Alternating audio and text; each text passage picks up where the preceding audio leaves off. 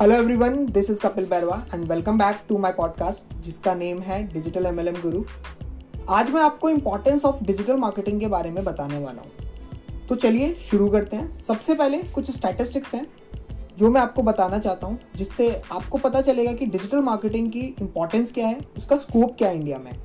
Digital marketing की जो value है इंडिया में, वो 225 बिलियन इंडियन रुपीज़ से ज़्यादा है। कैन यू इमेजिन बाईस हज़ार पाँच सौ करोड़ रुपए की ये इंडस्ट्री है। और ये इवेल्युएशन 2020 का है।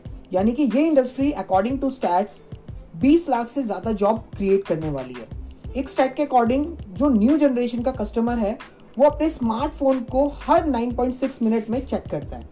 दिसंबर 2016 में जो नंबर ऑफ़ इंटरनेट यूज़र्स थे इंडिया में, वो थे 432 मिलियन एंड 2021 में ये 829 मिलियन तक पहुँच जाएँगे at the growth rate of 38 percent तो दोस्तों ये थे stats related to scope and importance of digital marketing in 2020 मिलते हैं अगले एपिसोड में, जिसमें मैं आपको सेल्स फनल के बारे में बताऊँगा।